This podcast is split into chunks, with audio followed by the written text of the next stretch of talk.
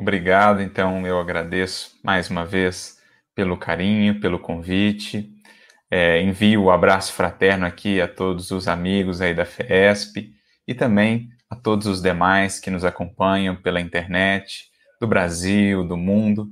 Que Jesus, nosso divino mestre e amigo, possa inspirar a todos nós nessa tarde de reflexões sobre as leis divinas, sobre as leis morais que nos regem a todos na imensa jornada ascensional, para que estejamos também cada vez mais conscientes quanto ao papel que nos cabe a cada um de nós nesse grande processo em que todos estamos inseridos. Esse processo de desenvolvimento, de evolução, essa lei de progresso que vai nos impulsionando às grandes finalidades da vida.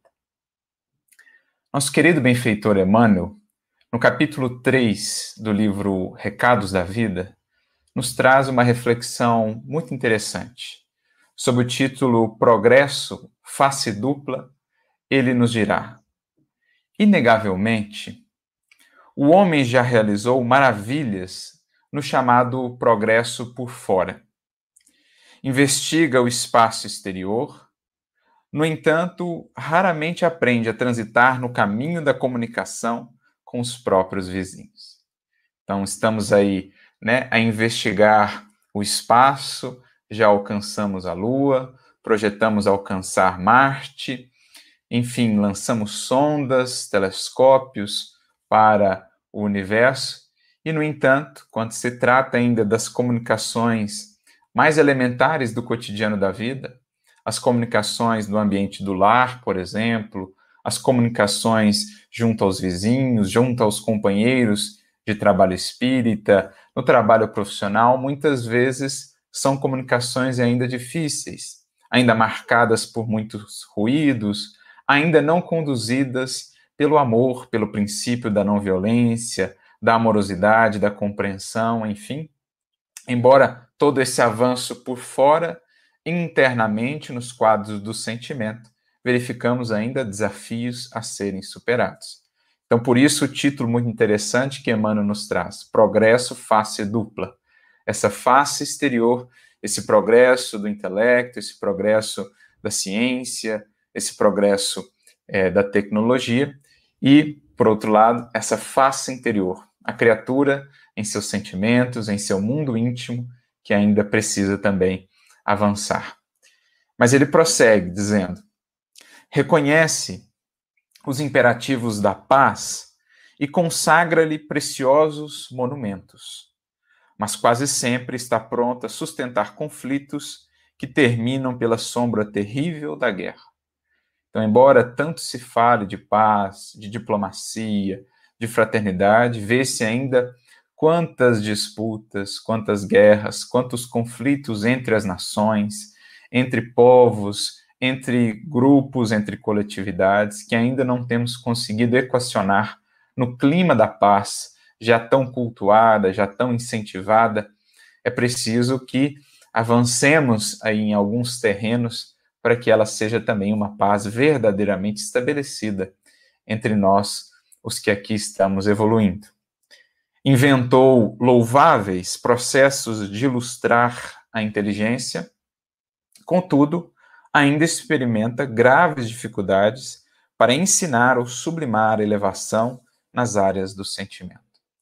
Quando se fala, por exemplo, em educação, muito da nossa educação ainda será pensado apenas em termos de transferência de conhecimento, progresso e desenvolvimento intelectual, ao passo que a educação moral, tanto no âmbito fundamental do lar, como também nas demais instituições que se encarregam da educação no mundo, grandes progressos são ainda necessários para que venhamos a alinhar, a ajustar essas duas demandas fundamentais. Temos, portanto, ilustrado muito a inteligência, ornamentado o intelecto e o pensamento, mas em termos do coração, vemos ainda as sombras do egoísmo, da indiferença, do orgulho a criarem tantos males, tantas dores para a sociedade terrestre ergue arranha-céus e habitações coletivas. Todavia, habitualmente ignora como fazer a união das criaturas sem distinção de raças, e de credos. Quando vemos essas grandes cidades cosmopolitas, enormes do mundo, nos Estados Unidos, na Europa, no Oriente, enfim, em várias partes do planeta, quando vemos esses arranha-céus, esses verdadeiros monumentos da arquitetura, da engenharia, realmente nos impressionamos. Prédios com um quilômetro de altura, já temos conseguido esse feito, e, no entanto, quando se trata de erguermos o edifício da fraternidade humana, vemos ainda quantos desafios, quantos preconceitos, quantas divisões, quantos ódios nos separam enquanto irmãos que somos. Criou o aço, que lhe garante a eficiência das construções.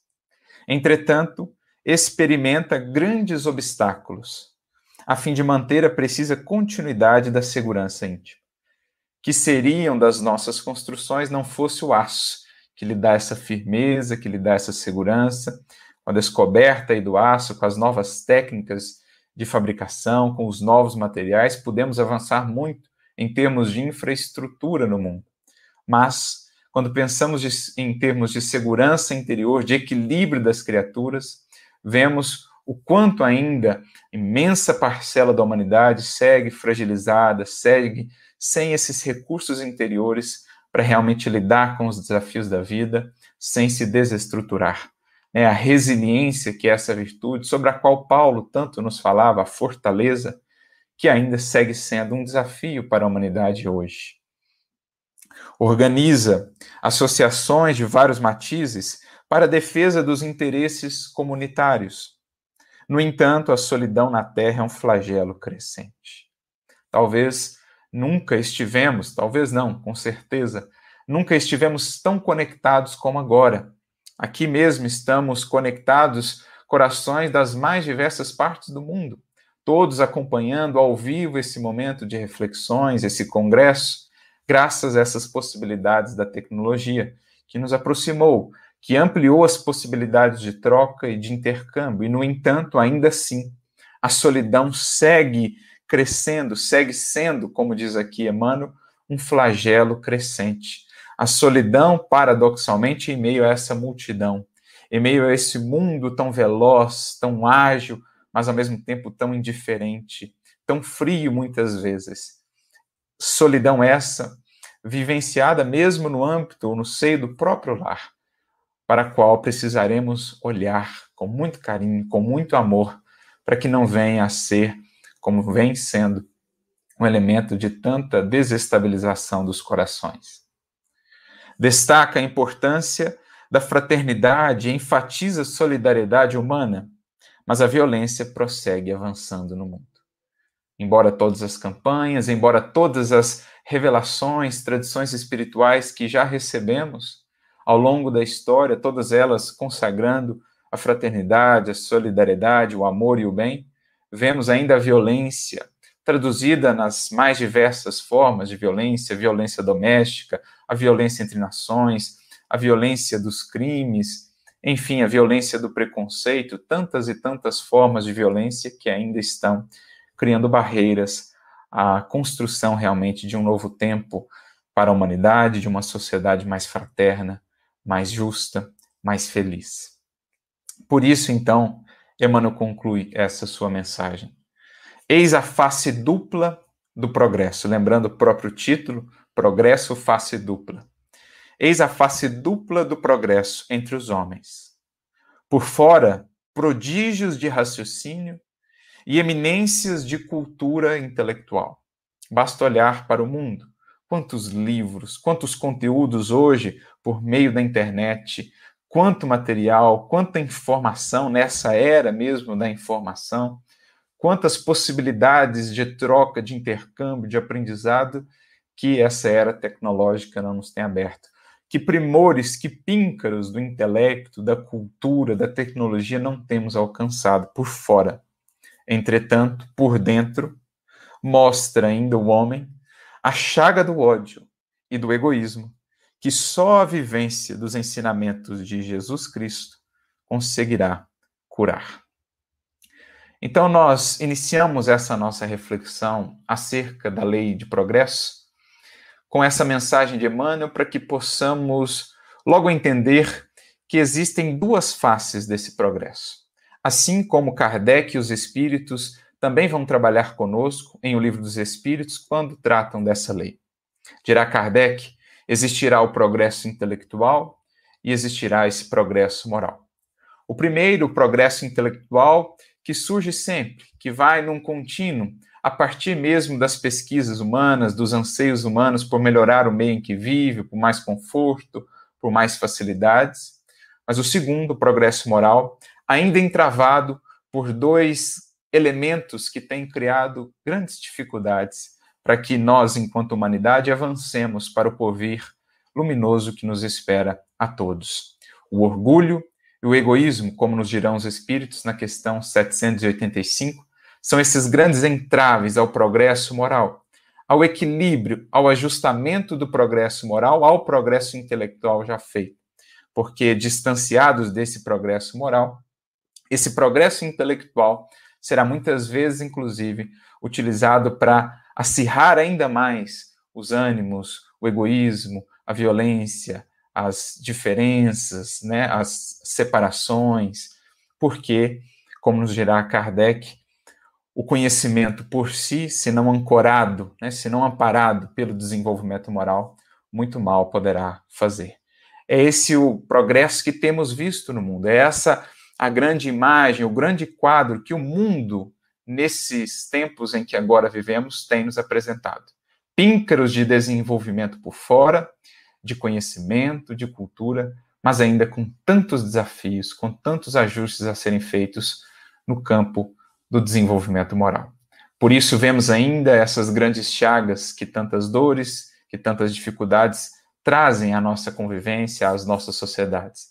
A chaga da corrupção, a chaga do preconceito, a chaga das guerras, a chaga das misérias, da fome, enfim, tudo isso surge dessa discrepância ainda existente entre essas duas faces do progresso, como Kardec também as vai trabalhar.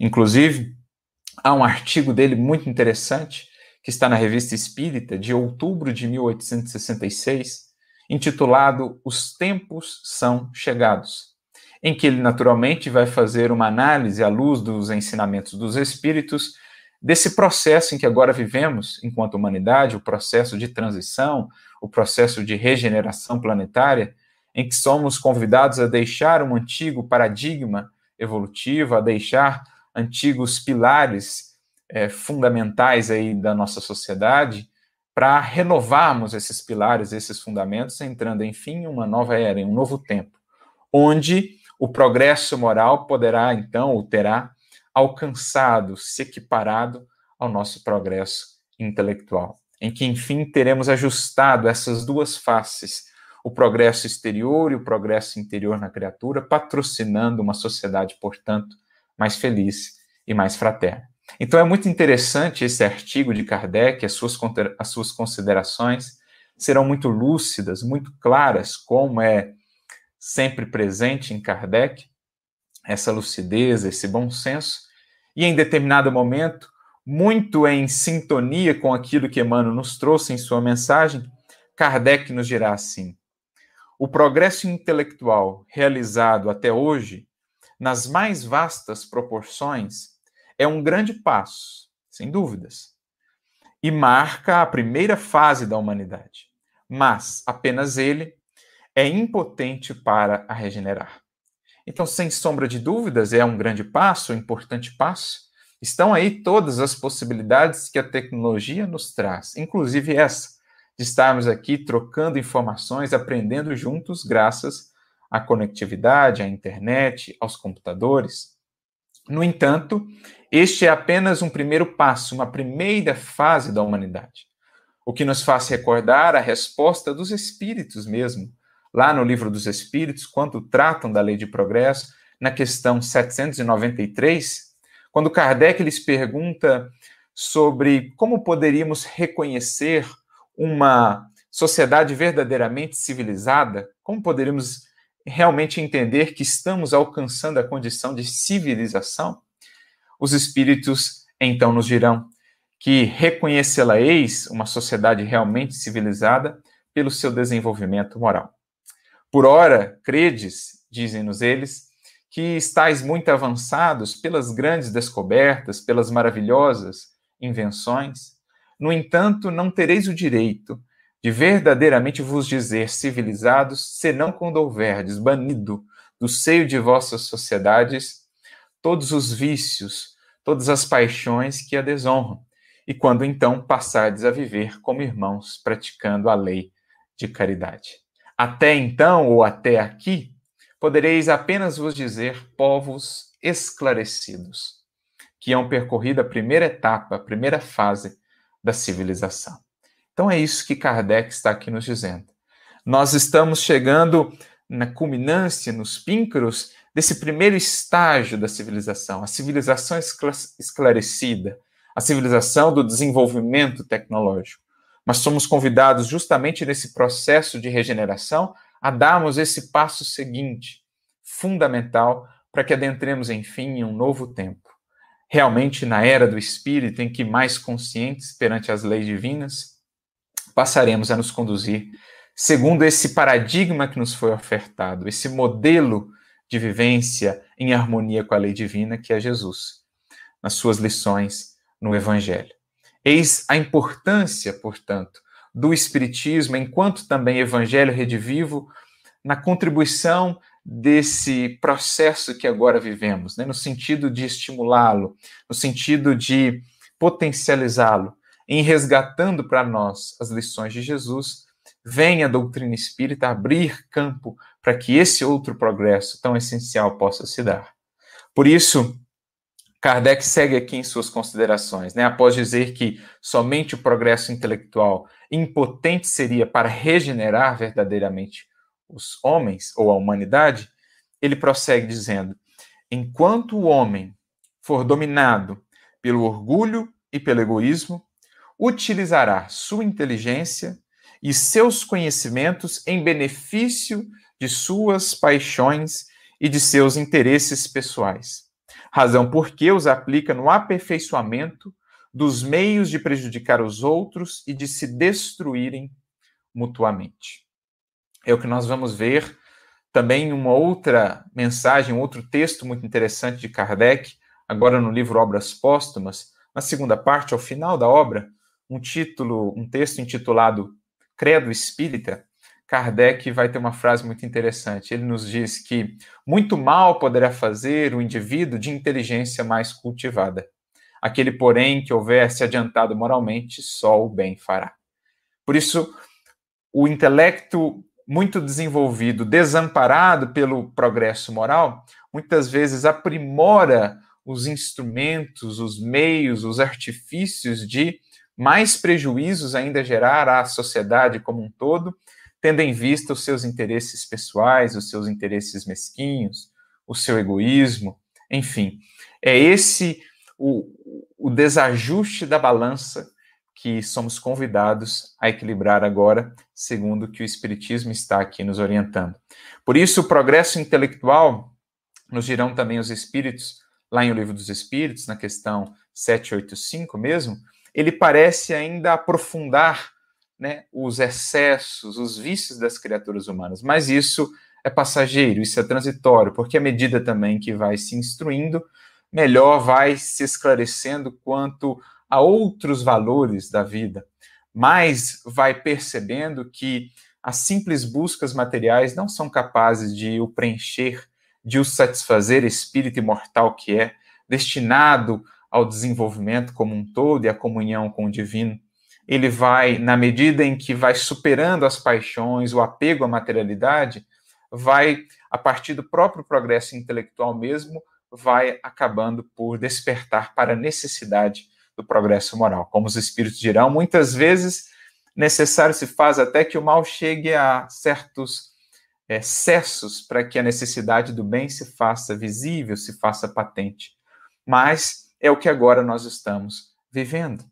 Nos tantos excessos que vemos das paixões, na inteligência refinada utilizada para os processos mais elaborados de corrupção, para o desenvolvimento de armas cada vez mais destrutivas, para o aprimoramento né, de processos de segregação, de processos de desigualdade no mundo, a gente vai percebendo que vamos alcançando esses cúmulos, esses excessos, e que o bem então vai se realçando cada vez como mais necessário, o progresso moral realmente como a chave de que precisamos para avançar né, para outra etapa, para nos libertar de um passado regido pelo materialismo, pelo egoísmo e pelo orgulho, como aqui Kardec nos diz, abrindo-nos então a esse futuro glorioso, a esse futuro é, feliz, luminoso que nos espera a todos, na medida em que nos tornarmos dignos pelos nossos esforços enquanto indivíduos de o merecer.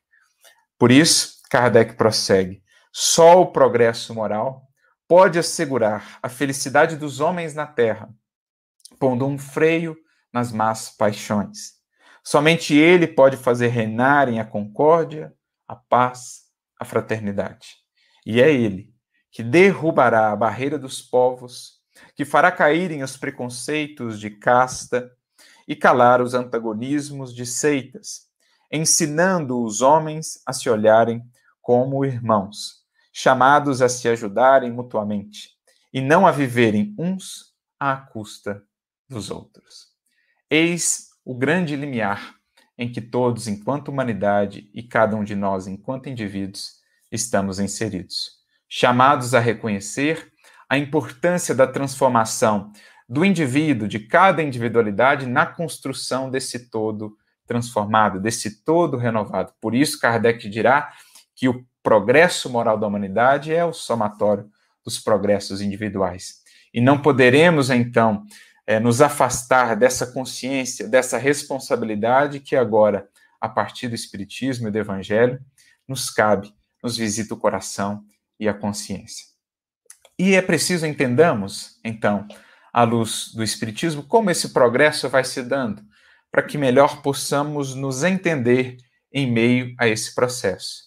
Os Espíritos nos dirão que existem dois movimentos aí no progresso. Um lento e regular, como eles nos descrevem na questão 783 de O Livro dos Espíritos, que nasce da força mesmo das coisas, então, esse progresso das próprias buscas humanas por mais conforto, por mais comodidade, as pesquisas, os desenvolvimentos tecnológicos, as interações, as trocas. Então, esse progresso lento e regular, esse progresso intelectual que sempre vai se dando na medida em que as pesquisas vão se desenvolvendo, em que as reflexões no campo da filosofia, da educação vão se dando, e assim vai se alimentando esse progresso lento e regular. Né? Na solução mesmo dos problemas que a vivência material com as suas vicissitudes vão ou vai nos apresentando, as enfermidades, os cataclismos da natureza, os desafios, enfim que, enfim, que a vivência material aqui nos propõe. Eles alimentam esse progresso da humanidade lento e regular. Se olharmos para a história do ser humano desde os primórdios da civilização, veremos sempre o ser humano em luta com o meio e exercendo, portanto, a sua inteligência para se sobrepor a essas vicissitudes, a essas intempéries. É esse o progresso contínuo que vai se dando. Por isso, Emmanuel chega a definir que o progresso é a soma dos problemas solucionados. O progresso efetuado por cada um de nós é a soma de todos os problemas por nós já solucionados até aqui em nossa jornada de ascensão. Assim como também, se pensarmos em termos de humanidade, o progresso da humanidade é a soma dos problemas já solucionados. No campo da medicina, no campo da ciência, no campo da física, no campo da engenharia, da indústria, da educação, em todos os campos de desenvolvimento humano. Mas, dizem eles, que existe também um outro aspecto aí no progresso. Aspecto esse, inclusive, que Kardec vai frisar no artigo que mencionávamos: os tempos são chegados na Revista Espírita de outubro de 1866. E esse aspecto é aquele, digamos assim, impulso extra que o Criador, na sua providência divina, vai por vezes oferecer, vai por vezes trazer à humanidade para que ela possa avançar com mais estímulo, né, com mais, com mais é, velocidade, digamos assim, em determinadas circunstâncias, quando esse progresso parece meio que estagnado quando nós, enquanto indivíduos ou enquanto coletividades, relutamos em dar passos que são importantes. Por isso dizem lá os espíritos que quando considera que um povo não tem progredido tão rapidamente quanto seria necessário, quanto seria interessante, e naturalmente podemos transportar isso para o âmbito do indivíduo também, Deus abala esse povo com né, um abalo físico ou moral que atuei como uma espécie de aguilhão, de estímulo extra para que esse progresso se dê. Então, o Criador ele está inserido também nesse processo de desenvolvimento, nessa lei do progresso por meio da sua providência.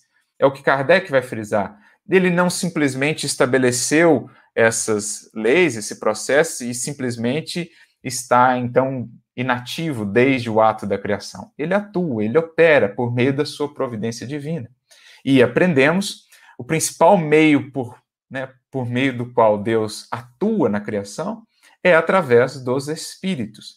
Então, por meio dos seus emissários, por meio dos espíritos mais adiantados, que por vezes ele faz encarnar aqui no planeta terreno, nas mais diversas áreas de desenvolvimento, é que ele vai estimulando por meio desses abalos morais, por meio desses abalos físicos mesmo, no sentido de, de descobertas, de novos processos e tudo mais, ele vai estimulando a humanidade a progredir. Porque nós lemos lá nessa resposta do livro dos Espíritos abalos e logo pensamos em cataclismos, em destruições, mas muitas vezes não entendemos esses abalos como aquilo que é impactante, como aquilo que, para um certo estágio evolutivo, choca. E se pensarmos nas grandes transformações da humanidade, todos os grandes missionários, enquanto estiveram conosco, foram aqueles que abalaram seus tempos, abalaram a humanidade no seio do qual viveram, porque traziam elementos muito novos, sejam em termos físicos, né, em conquistas intelectuais, em desenvolvimentos materiais, seja em termos morais.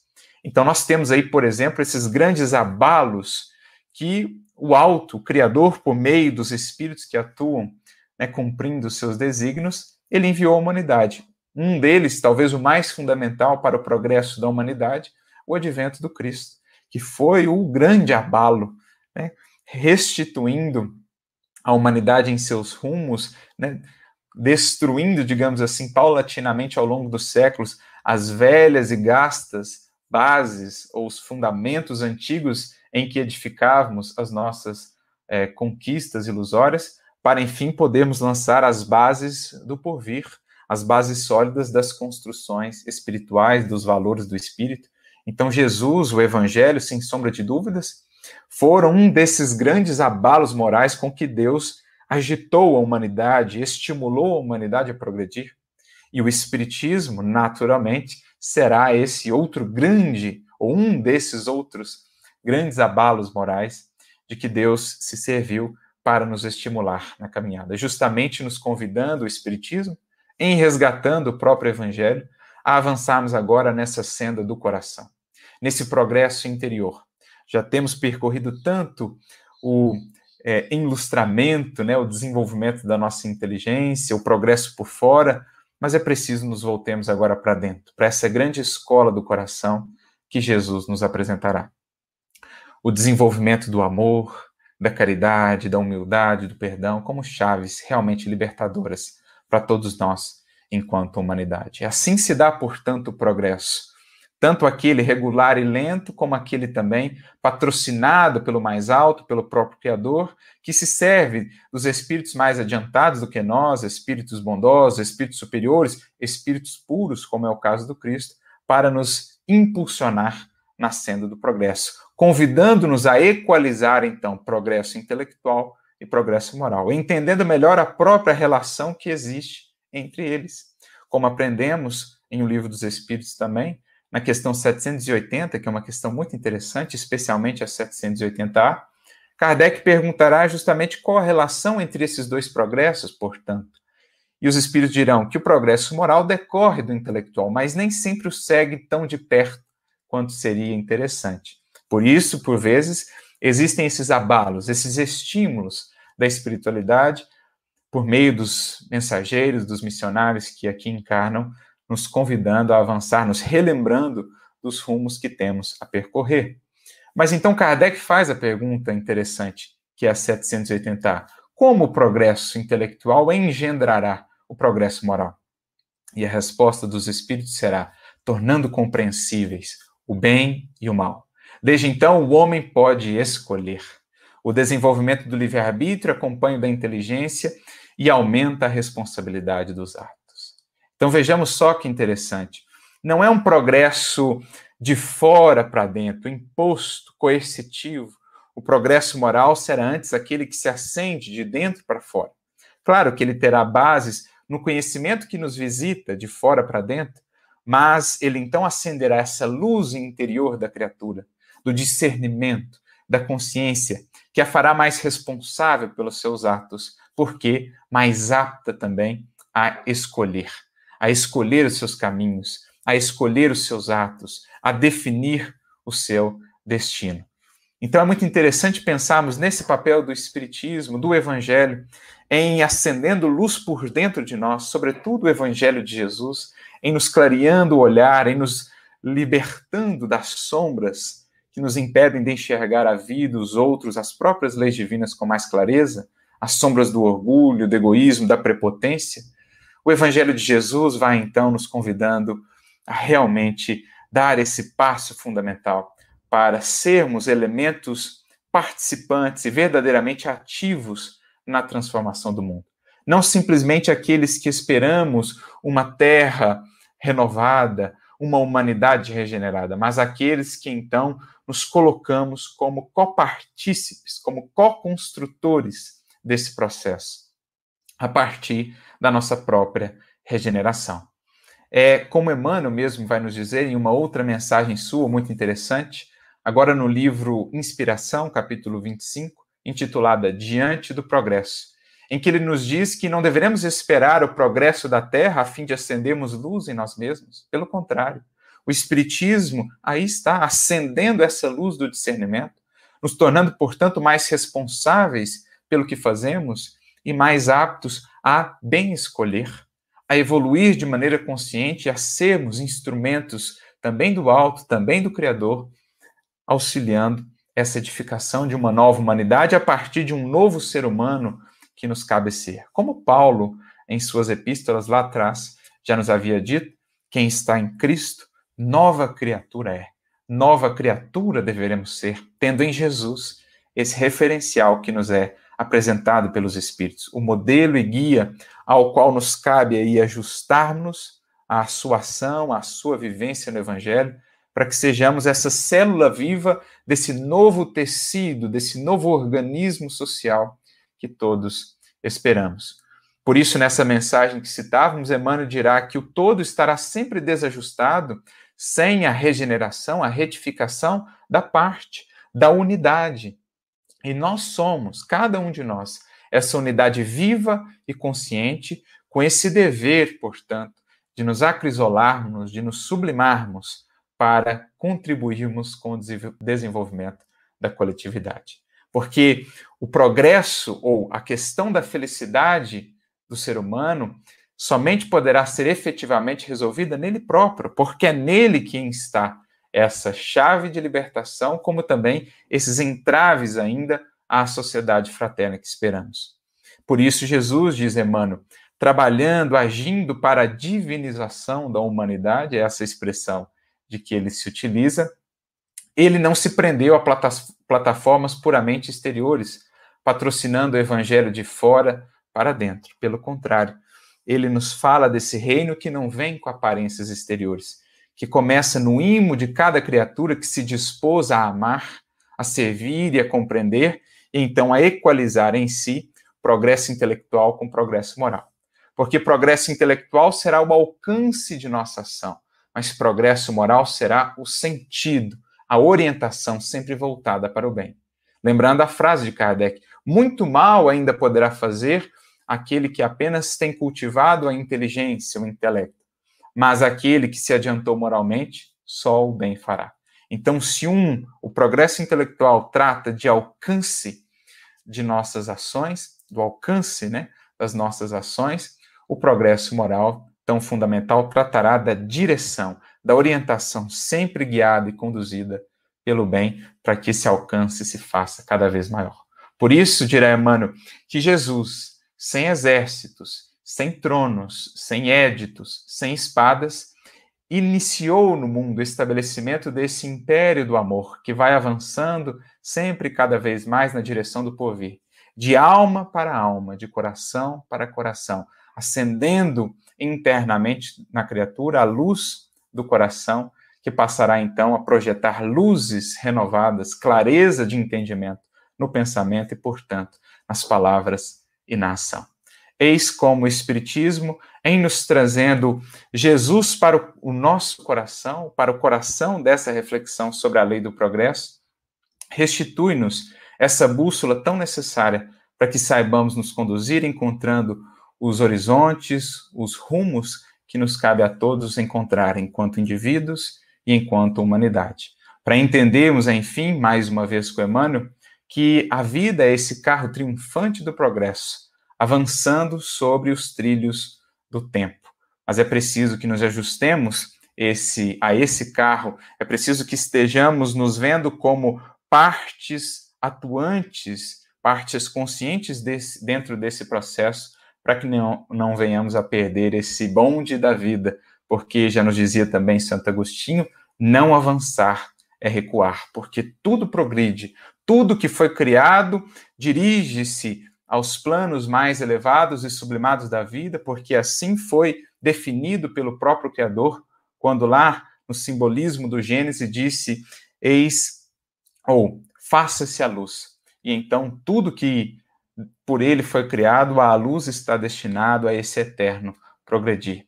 Que não percamos nós esse ritmo, que não percamos nós esse essa correnteza, esse movimento da vida que estejamos pelo evangelho muito conscientes e muito ativos na construção de um novo mundo, a começar pelo nosso próprio, que então poderá se irradiar para o mundo que nos cerca, para os demais corações.